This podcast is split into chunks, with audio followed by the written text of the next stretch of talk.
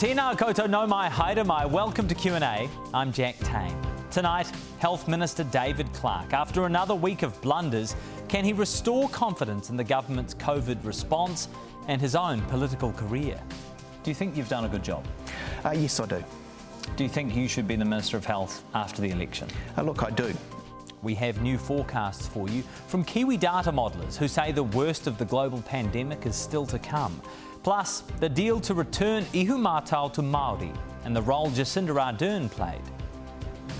In uh, two minds about about um, how our Prime Minister has treated the situation. We'll have that story shortly. The World Health Organization today reported the single largest daily increase in coronavirus cases, more than 183,000 new infections. Here, there were two new cases from the latest batch of Kiwis who have returned home. As yet, of course, there is no return to community transmission. After a messy week, the government today announced further restrictions on travellers arriving back in Aotearoa. And I asked Health Minister David Clark why sick people are being allowed on planes in the first place. Um, well, of course, the responsibility for people getting onto planes rests uh, on the other side of the equation. Um, it's not uh, expected that sick people will be allowed on planes, and certainly I know Air New Zealand's taken a very strong stance uh, around that. Um, of course, these are also New Zealanders who have a right to return home, uh, but we also have expectations that they will take personal responsibility and will not fly if they're unwell. How is this happening? Well, that's a question uh, that I want uh, to hear more answers to, to be frank. What have you heard so um, far? So, so far we've heard uh, that this has happened in the, in the last week. It does seem that some people may have uh, got onto airplanes that weren't well. Um, uh, yeah, I'm wanting more follow up on to understand how that could have happened overseas and what more can be done to make sure it doesn't what, happen. Where is the airline's responsibility for them? To... Well, the airline is responsible for making sure mm. that people don't get on there. So, so how's it happening? Um, so that's that's exactly the question. It's not happening within New Zealand. I, I want to be sure it's not happening with other airlines, but as I say, these things have to be handled carefully and they have to be got right. Does that mean that airlines haven't been taking sufficient precautions up to this point? Uh, well, I think what we've seen is that actually New Zealand's leading the pack globally in terms of what we've got here, but that our border is the critical thing that mm. we've hmm. got to get right. And so we have spotted in the last uh, period, mm. in the last week, some, some challenges at our borders, and we are working to fix those things as we have the whole way through the COVID response. You know, when we didn't get PPE uh, going through to our NGOs or our private providers, the government stepped in, set up a national distribution system. Uh, when we did had low uh, testing equipment, we stepped in uh, and made sure that we now have the highest testing numbers per, per um, positive case in the world.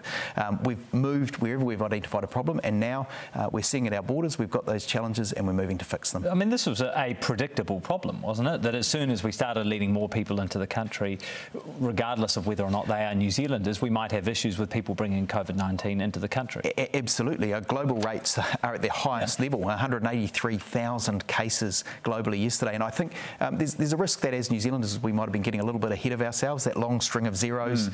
uh, and um, the sense that in New Zealand we'd, we'd uh, knocked out community transmission. It's really important that we stay on top of So things. you're satisfied with Air New Zealand, but what about the other airlines that are flying to New Zealand? Well, the, those are the, the, exactly the questions. Um, they, there, is an, there is an expectation that they uh, do the right thing. This is only just coming to light, and those conversations are happening now. I won't say any more about it here today. You're meeting with Air New Zealand tonight. What will your message be? Um, my message to them will be, uh, you know, firstly, thank you for the steps that they have taken, but I also want to have a conversation about how we uh, progress from here, how we continue to shore things up. You, what do you mean by that? Well, uh, you know, what other steps can be taken? We, are going to be encouraging uh, use of PPE on flights. Um, up until now, that's been an optional thing. Uh, we think that uh, it would be good if all people on flights would be uh, using PPE. The, crew, the crew certainly are. Um, we don't have evidence of any transmission happening on the plane, so it looks like things are working well now, but we can always do better. Are you satisfied with in New Zealand's crewing rosters that people who potentially have exposure to individuals who are COVID 19 positive aren't then moving about in a level one New Zealand, potentially spreading? Well, I think, I think we do have to acknowledge that to date we've seen no evidence of that, you know, and, and uh, credit to Air New Zealand and the way that they have been applying those, um, those strictures that they have in place. Uh, certainly for their overseas mm. um, travel, they have some very strict protocols around it, and that's appropriate. And those have been updated as we've gone through, and I would expect that we want to review them and keep updating them. The Prime Minister has said today a new health order will come into force this evening that will require individuals to submit to testing before they leave quarantine. Why wasn't this in place before now? Um, look, it was a clear expectation on the 9th of June as we moved to a level one. Um, it was absolutely there for all to see but, that we but would have people a rule. tested. I mean, this is a law now. Uh, yeah, well, it is. It's in the health order, just to make it crystal clear. But it was also the expectation beforehand, um, and uh, we've seen with the two uh, women who came back from the UK mm. that that protocol wasn't strictly followed. Uh, again, I moved immediately to suspend compassionate leave until we have confidence in the system. Moving early and moving decisively mm. has served us well throughout this whole pandemic, and I, I don't make any apology for that. So June 9th is when the requirement came in. How often from that point did you request updates from your officials? In quarantining facilities as to the number of people in quarantine being tested? Uh, look, I had no reason to believe because I, I had certainly reassurances that this was happening, uh, any any sense that it wasn't. Uh, and so, how often specifically did you request well, look, those updates? Um, look, honestly, uh, Jack, I um, have subsequently uh, learnt that this wasn't happening. I had no reason to believe it wasn't. That was an operational requirement. Uh, Ashley Bloomfield has apologised because he um, himself believed that that was happening in the system. You, as the Minister of Health, how often did you? Well, I, your I job, your job is I to certainly sought assurances that it was happening. Okay, so, um, so how so often? I, but I, I, haven't made a list of every time I've asked every question. Well, shouldn't I mean, isn't that a basic wouldn't expect requirement? me to. No, I think I think people would expect you to. to, to every, every question that I ask the Director General, whom I talk to several times a day. I think if you look at, I think if you were to look at New Zealand's borders and identify the areas where we were most vulnerable to a COVID-19 outbreak, expecting regular updates as to the number of people who just arrived in New Zealand being tested is a basic requirement. Well, I, I Jack, I'd, I'd, push back on that. Globally, we're leading the pack here in the COVID response. The, when we identified a problem, when we identified area, a problem, we've moved immediately to fix it. I, am just going to ask you one more time, though. From that period on June 9th until now, how often would you have asked the Director General of Health or your other senior health officials the number of people being tested Jack, in Jack, quarantine? I'm going to repeat myself and say I don't have a list of the number of times I've asked. I sought assurances. I received them. The Director General Did you ask it, it was happening. The Director General believed it was happening when I sought his assurance, uh, and the system has has failed in this instance, and that's why we've moved to fix it because, as you identify, this is critical to get right. We cannot afford to be complacent as a country. People have made a lot of sacrifices. Uh, we are leading some, the pack. We've got people, to continue to Some people will interpret that level of scrutiny or lack thereof as complacency. So let me ask this we have seen in the last few days other people being brought in to take over critical roles in this pandemic, the likes of Megan Woods um, and, and defence staff. What is your job at the moment in the COVID 19? Uh, my, my job is the same as it was before, which is to ensure the health response uh, is world beating. And uh, I think uh, the results show that it is. Um, I'm very proud of the way our health system and the people in it have responded. Uh, we are the envy of the world right now. The important thing is we stay that way and so, we keep so it specifically though, what do you what do you do with the health system? No, um, no with so, the response to COVID-19. What, what's your job? What um, my job is to make sure that the uh, right things are happening across the system, that we're asking the right questions. It's a governance role. What does that mean? So, well, this evening I'll be meeting with Air New Zealand, for example, to check that their uh, systems are as good as they can be and what other things are emerging from their perspective, how we can can manage those so things. Your job is to be asking the so right questions that, across that, the board. That's right. And so, um, you know, there's, there's uh, many questions every day in, in respect mm. of COVID. How, like how, how many our, people have been tested in quarantine? Um, exactly, and so that is now thoroughly being proofed, I can tell you. Once we've identified any mistake as a government, we have moved rapidly to fix it. Was that era with the two women who'd arrived back from the UK, was that your responsibility? Uh, obviously, that's an operational thing, and that's how the Prime Minister's seen it as well. Cabinet was told these mm. things were happening, so it was a reasonable to You're the Minister with oversight, though, so do you take responsibility for that, for that era, or, or is it your uh, It's an operational uh, matter, and I think um, Dr Bloomfield has apologised for it, but I, but I would also say Dr Bloomfield's done an exceptional job. I think mm. New Zealanders would recognise through this pandemic, and where a problem has been identified, he has moved to fix it. It comes to oversight, though. You are the minister. Uh, look, honestly, there is a difference between uh, oversight and delivery. Um, and on this matter, uh, Dr. Bloomfield accepted the system didn't deliver as it was expected to. He apologised, but he's fixing it. In the initial uh, response to COVID 19, you referenced this before, there were some well publicised concerns from people on the front line about the supplies of PPE, mm. uh, the supplies of protective uh, equipment. Now, the Auditor General's report into PPE found the government didn't know how much stock it had in that initial response. But on March 27th, you said, quote, we have good stocks. Why would you make that statement?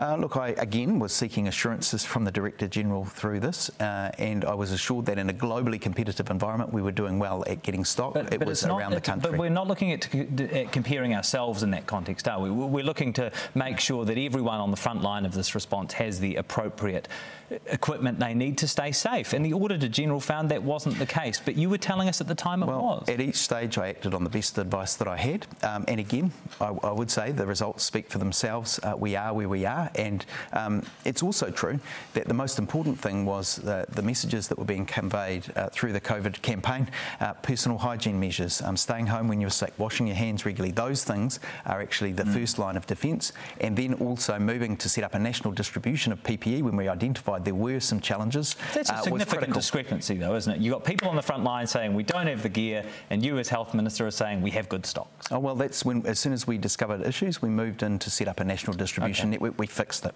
I appreciate that that responding to COVID nineteen has been challenging, but you defied your own department's public health advice during the national lockdown. You and your officials gave misleading comments about national PPE supply. Two people with coronavirus were let out of quarantine without being tested, with you as Minister.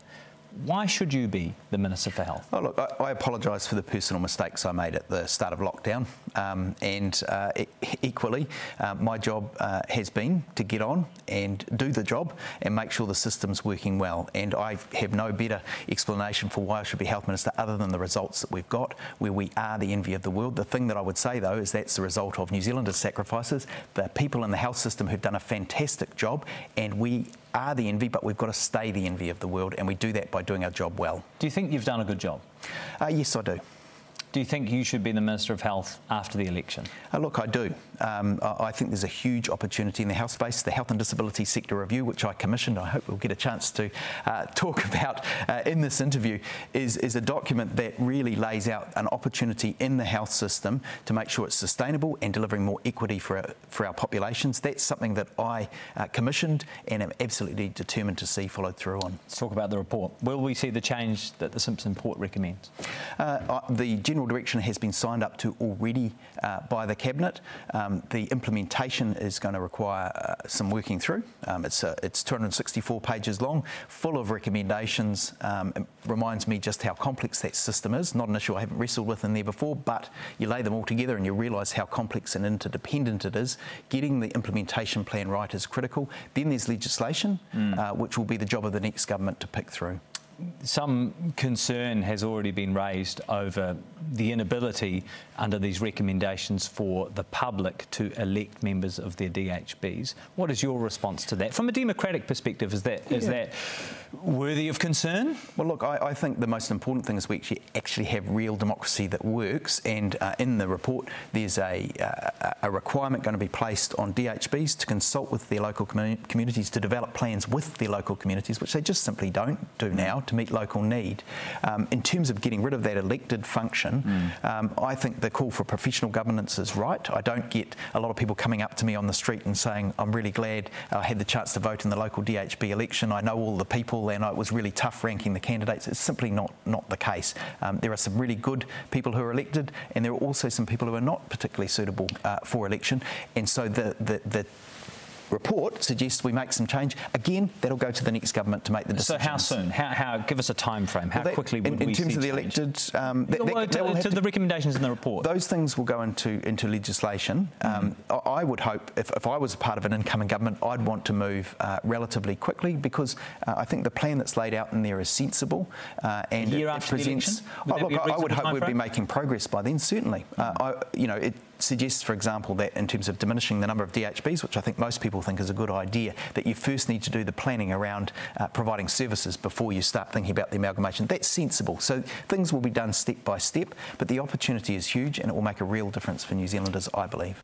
That is Health Minister David Clark. Now, a quick reminder we are moving back to Sunday mornings from next Sunday, the 28th of June at 9 o'clock for good. So, yes, these peachy morning hues are back. We had a lot of feedback on our move to nights on Q&A and it is obvious that the morning slot suits many of you better. So, we are really happy to be making the move and to make Sunday mornings the home of political interviewing yet again. We hope you can join us.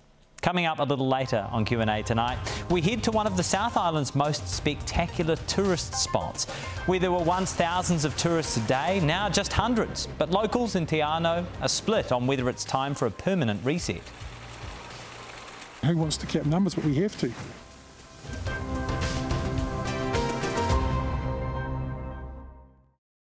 Kia ora, welcome back. It's difficult to know when our tourism industry will be back on its feet. Last year, 3.9 million travellers visited New Zealand, making tourism our number one export earner, but also putting pressure on infrastructure and our natural resources. There are some that argue that this is the perfect time for a major reset to look at capping tourist numbers. But that's a tough conversation for tourism operators struggling to survive. Fiona Owen reports.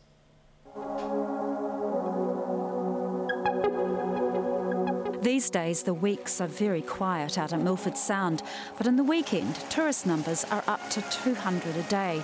Compare that to pre COVID, when winter numbers were up around 2 to 3,000 a day. It's been really nice actually. A lot of Kiwis at the moment are realising this is the best time to explore.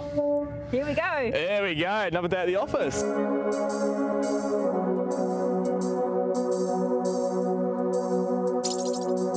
As far as New Zealand's tourist attractions go, Milford Sound has always been regarded as the star of the show. Tourist numbers have surged. Last year, over 900,000 people visited Milford Sound, but now that surge is down to a trickle as the pandemic means tourism is operating in a vacuum. It's given us an opportunity to be brave, to be courageous, and say, what kind of tourism do we need in New Zealand? Ruth Shaw, who ran a charter boat business, has spent most of her life fighting for Fiordland. She's not alone. This is chance of a lifetime. This is Rosco Gaudin, but locals know him as the Mayor of Te Anau. He's one of the few owner operators out at Milford. He came here 30 years ago with a few kayaks and a dream. The last few years, it's just it's been it's been crazy. It's just uh, the numbers. It's been good for business for you, right? It's been good for all of us. You know, it's the golden goose. But the golden goose has been getting strangled every single year. And at peak season, this wharf here would be heaving with people. There'd be up to 80 coaches here, the car park's full, maybe choppers going overhead, and long queues to the loos. Oh, and the locals tell me in high summer, the stench of sewage. It would be really interesting to know how many tourists go into Milford that do not know that their sewage is pumped into the field. Is it absolutely? Yes, absolutely. That sewage is partly treated. That's one thing that'll be addressed by a group called Milford Opportunities, tasked with devising a master plan for Milford Sound. All good, but will they look at capping numbers? I mean, who wants to cap numbers? But we have to. We need to cap numbers to to keep the experience. But is it distasteful, heresy even, to call for tourist numbers to be capped when so many in the sector are hurting? It is looking at it now, but I mean, the numbers will come back. We don't want. Do we want the numbers to come back at five, six thousand a day into Milford? You know, I, personally, I don't. Most visitors to Milford come in through Queenstown. Its mayor, who is also part of the Milford Opportunities Group, does think it's the wrong time to talk numbers. Oh, look, I think um, uh, that discussion has a time and a place, but right now it's completely unnecessary. Jim Boult insists he's focused on helping those in the tourist industry to put food on the table. Small businesses that line the beaten track from Queenstown to Milford and reliant on tourist trade are struggling. Some have closed with no coaches, others have reduced their hours. Tiki touring locals are helping. Kiwis and the overseas visitors that were left here, uh, still travelling around. In Te Anau, some hotels have been mothballed. The town's department store, H&J Smith, will close for good next month. And moteliers have found it tough competing with the cheap camper van deals. Uh, yeah, there is quite a few that are travelling around in the camper vans because obviously that was a really cheap option. Um, and you know, as accommodation providers, we can only go so cheap. Madeline Peacock heads Destination Fiordland. With COVID and the floods in February, it's been the toughest year. the flooding was hard. COVID 19's been been horrific. Um, and, and, now we're seeing we're saying goodbye to friends and um, people that we know and have worked with are packing up their lives. In the wake of COVID, it's the economic and social problems and the future of tourism that Rosco says needs better leadership.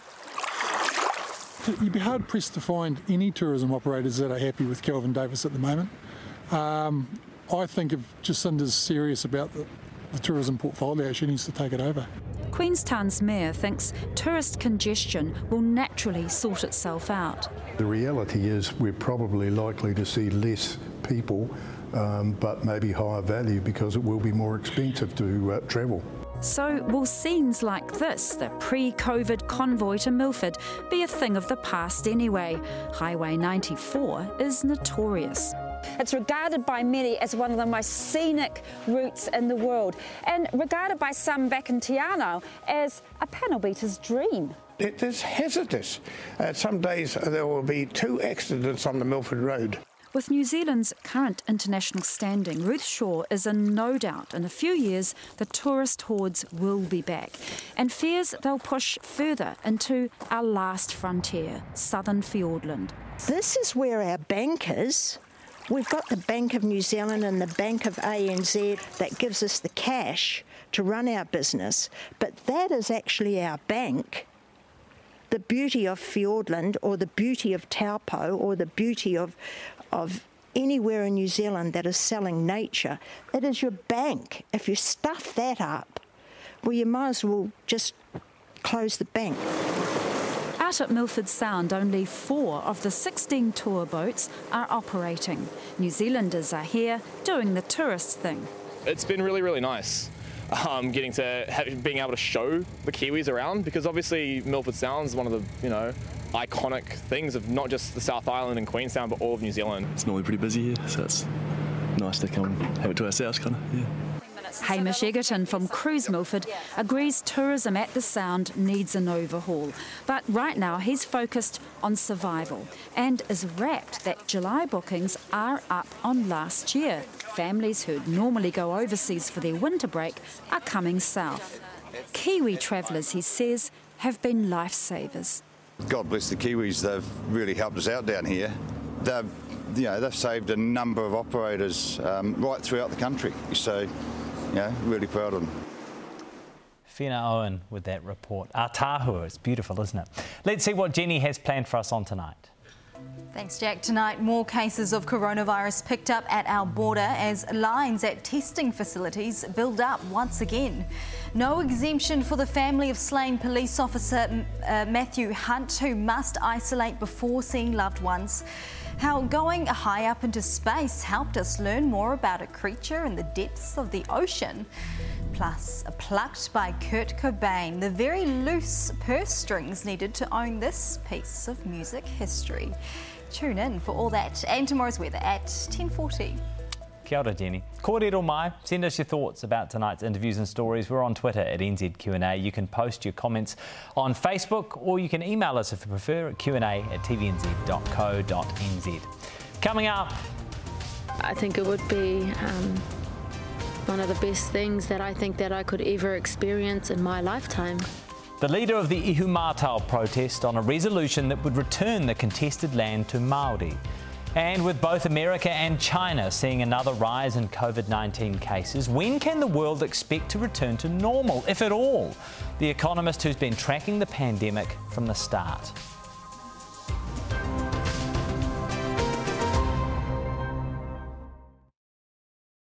Mai anō, welcome back to Q&A. As we reported on One News tonight, the government is closing in on a deal at Ihumātao. It's not the first time they have been close. All up, the deal is expected to cost taxpayers more than $30 million. The figure is being finalised by Finance Minister Grant Robertson. Now, we've been following developments for a while, and this morning, i Ihumātao, I went to Ihumātao to meet with the protest group leader. Pania Newton has dedicated years of her life to this land. Now, finally, she's nearing the end of the road. I feel really proud um, especially proud of our and our marae and our community who have um, you know, carried this kaupapa for many years. And um, I think the nation in time to come will also be proud of what happened here at Ihumātao, just as we are with what happened at Bastion Point in terms of um, protecting the whenua there. But for you personally, what will this mean? You, have been the face of this resistance. I think it would be, um, you know, one of the best things that I think that I could ever experience in my lifetime. A Ropu Whakahaere is going to be established. So that's a, a group that will have authority over the whenua with representatives from the Crown, the Council, and mana whenua. It doesn't necessarily mean, though, does it, that, that houses won't be developed here in the future. This might not be over for you. I think we're always going to have to fight against uh, different political interests and stakeholders that find Ihumātao appealing for whatever reason. Um, we can only hope that the government and Jacinda takes heed of what our aspirations are and the aspirations of our marae, and that is that this whenua remains a wahitapu, which is essentially a cultural heritage landscape. Perhaps one of the more controversial elements of the proposed resolution is the fact the Crown plans to purchase Ihumātao under the Housing Act. Usually that would mean state houses are going to be built on the land.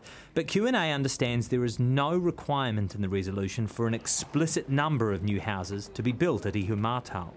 However, the Housing Act allows the Crown to avoid clashes with Treaty of Waitangi claims.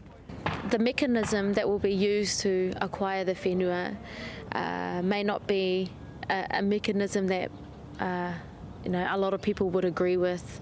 But whānau and our are satisfied with where the conversations have gone, and it's definitely not our intention uh, to build housing on this whenua, but to possibly improve the existing housing footprints that are on this whenua, which include the Wallace homestead, as well as the um, 1950s um, brick bungalow at the end of the road here, which could possibly be used as a ranger's house um, to uh, manage the whenua um, in time to come.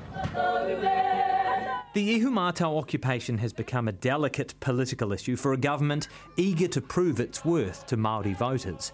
New Zealand First opposes a taxpayer-funded deal. On Q&A last year, Shane Jones described the protest group as freedom campers.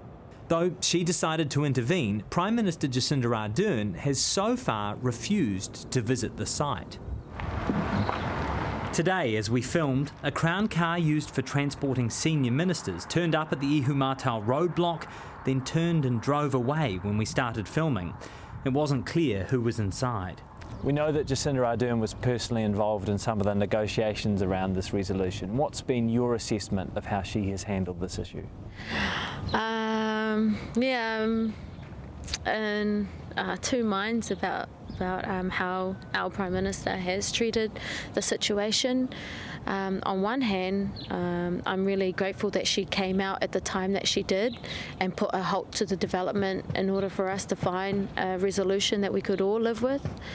Um, but and on the other hand, I have been somewhat disappointed in the uh, in how long the process has taken, uh, as well as um, the lack of regard um, for Ihumātao in some respects.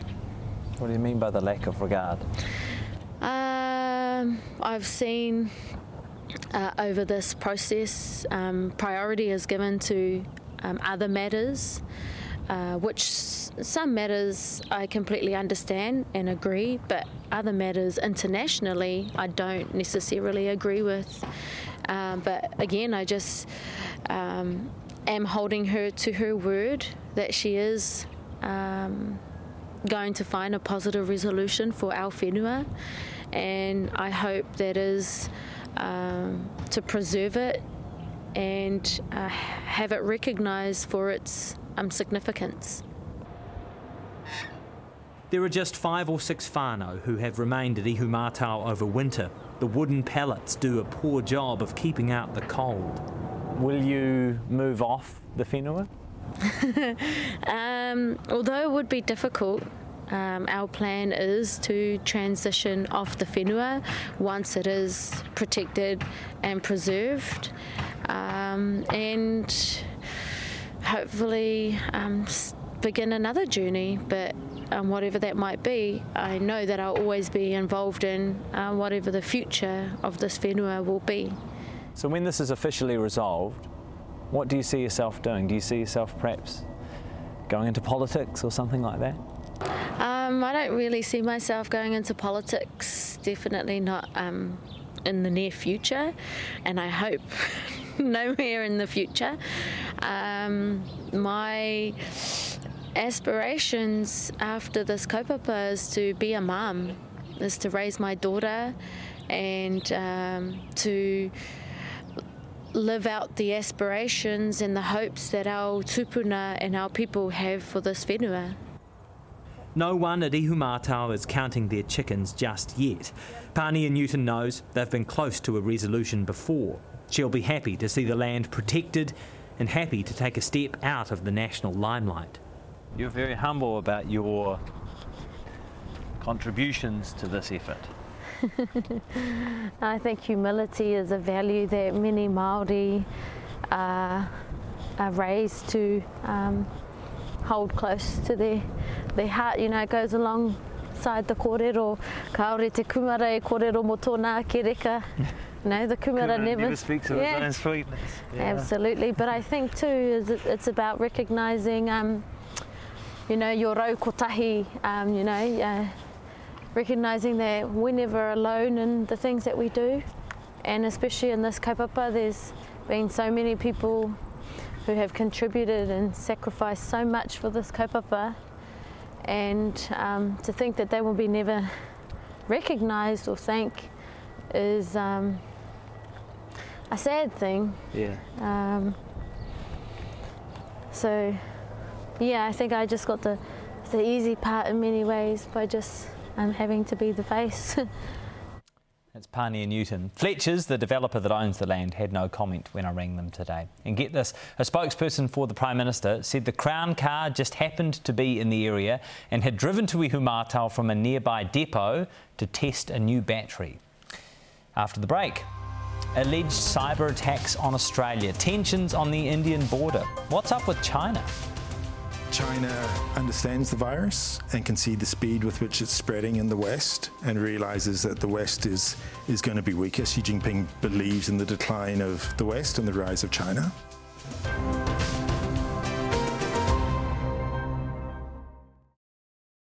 Kia ora te whānau.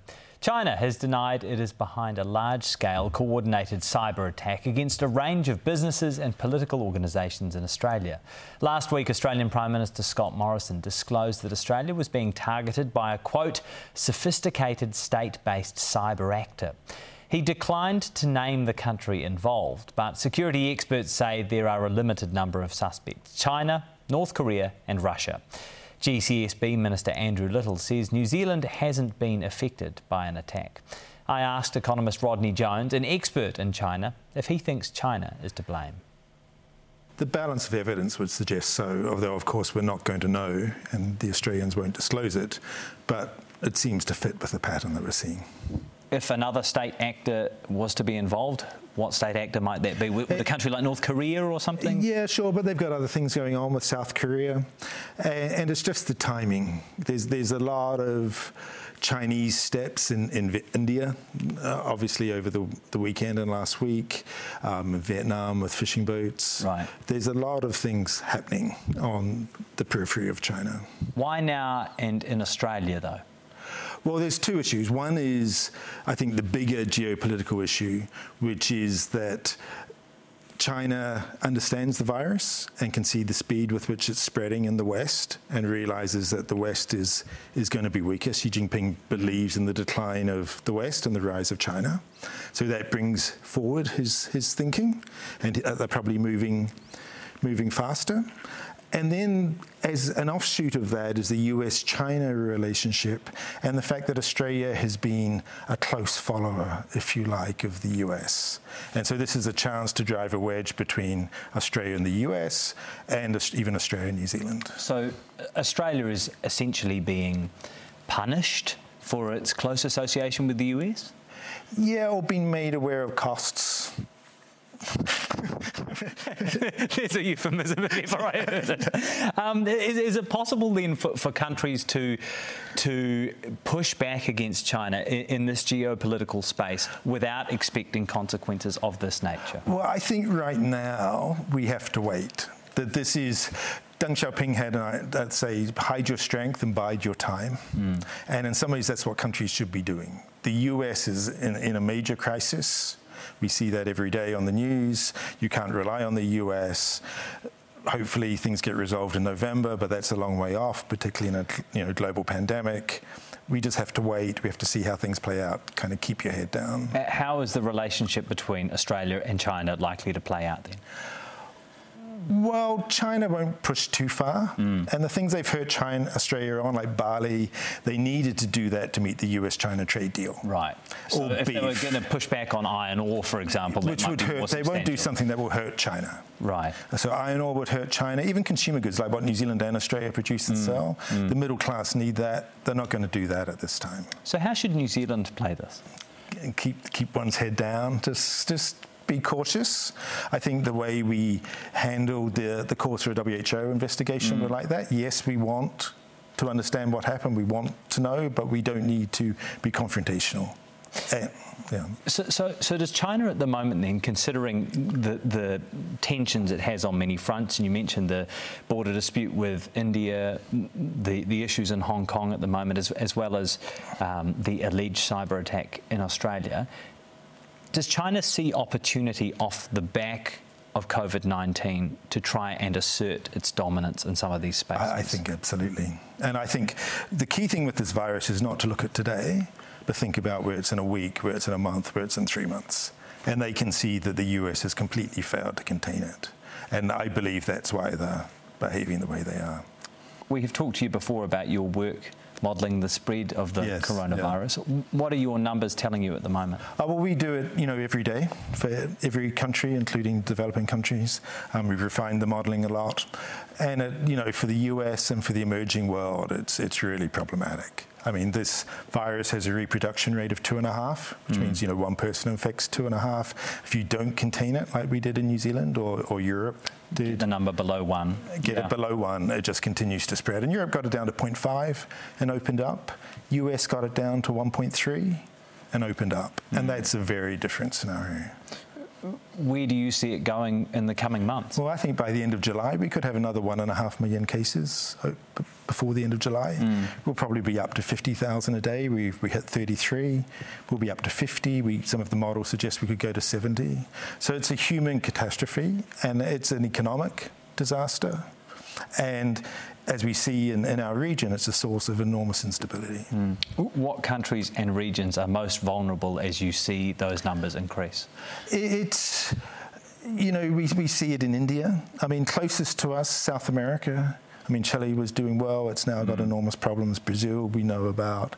Mexico is starting to have escalating cases. Um, so the Americas probably pose the greatest risk in terms of South America and North America. How do you see it unfolding in the US? Well, the states will have to lock down again, and that's going to be very difficult. What we mm. see um, is red states uh, having much faster rate of growth in the virus than, than blue states. So the Republican supporting states who opened up early, opened up aggressively, followed President Trump, they're on a, firmly on an exponential curve. Right. So it's going to play into the election as well. Right. The, the election, of course, in the US is at the start of November it, it's perfectly feasible from the numbers that you are seeing that there could be serious implications when it comes to getting people to vote, for example? Yes, and, and the number of deaths. I mean, we could have 300,000 mm. have, have passed away from the virus by November. I mean, it's really to be watching it in real time. It's, it's, a human catastrophe. And that's, I think, dominates everything we see in the world kind of stems from that. What about the economic impact? What are the numbers telling you? Well, people are uh, optimistic because we're seeing better data on the reopening, but then we know the reopening can't last. And what we don't know, and what we'll find out over the next couple of months, is what's the balance between reopening with the virus still present and then the virus exploding. Mm. And I think the risk is you have to keep your economy dampened down more if you haven't eliminated the virus. And that's at least the advantage we have here mm. is we can live our lives without fear and consume and spend. Um, you don't have that anywhere else. I mean, President Trump is pinning many of his hopes in November on the economic recovery in the US. If those numbers continue to increase as you are forecasting, could that have significant implications? Oh, of course. I, I, mean, we saw that, didn't we, see at the, at the rally? Uh, the, you know, the pendulum is swinging. The red states are really going to suffer over the next three, three, mm. four, five months. So, how long then can we expect China to try and well, yeah. build opportunities off the back of this? Uh, they will continue to. I think it's going to be a trying kind of six months, and then mm. we can maybe get a new president and see where we take it. What, what the path is enormously uncertain. Mm. In a New Zealand context, what are your concerns? Are, are you satisfied that? Our borders are as tight as they should be? Well, this is a wartime situation. Mistakes are going to be made, and I feel you know one of the things is some of the you pick up the Herald each day and you read about people whinging about the state of the quarantine who, who are in quarantine, mm. and for me that's people like who finally make it to the lifeboat complaining they got wet. You know, New Zealand is a lifeboat and so we just have to keep it safe. It's going to be mistakes. There's going to be a lot of, lot of back and forth. It was great to have zero, but there's a global pandemic raging and people are going to come back carrying the virus, and we're just going to have to try and manage it and contain it the best we can. Are you satisfied that our politicians, ministers, and officials are um, as alert to some of these risks as they should be? Well, the press is working. I mean, mistakes are being noted and highlighted, and the mm. pre- you know, the, a free society. That's the advantage we have. A free society, mistakes are pulled up, and the you know you see that team of five million people mm. are committed to protecting the gains, and that, that a faster mistakes are going to be made, but if you have a faster error correction mechanism in place, um, you can correct them in time. So hopefully we see no cases from the mm. mistakes that have happened. We'll know over the next week. We're not there yet. That's Rodney Jones from Wigram Capital Advisors. Stick around, we'll have your feedback on tonight's topics next.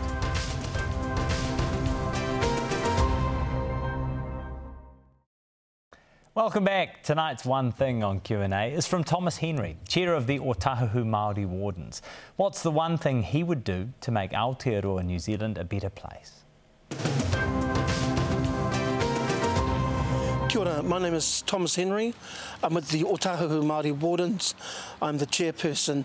If I was made uh, leader of uh, New Zealand for one day, I would get homeless off the street. Homeless is all around and it's not going to go away. It's getting worse actually. We're seeing too many of our families out on the streets struggling um, because they can't afford uh, either the rent, the market rent that's happening. So they're coming into our organisations uh, for support and getting uh, food entitlements, food parcels, just to help them. And we've seen a big increase uh, just in the short time of the COVID 19 shutdown. Kia ora, Thomas. We've got your feedback now on the interview with Health Minister David Clark tonight. Louise Raymond posted, contrary to popular opinion in the media, some of us are actually quite confident that we're in good hands. Hell, we could be in the USA. Fisher Scott posted, Ministers need to be responsible or find another job. Elizabeth Batt tweeted, An airline delivering a passenger suffering from COVID 19 must be fined. This means testing on arrival. Pania tweeted, We want tighter re entry processes and accountability from our Ministry of Health.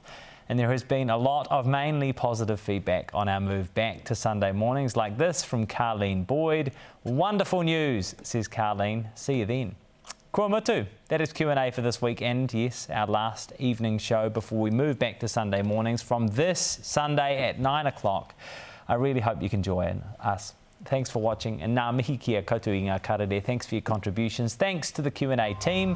Hey, te rā wiki. We'll see you next Sunday morning at 9.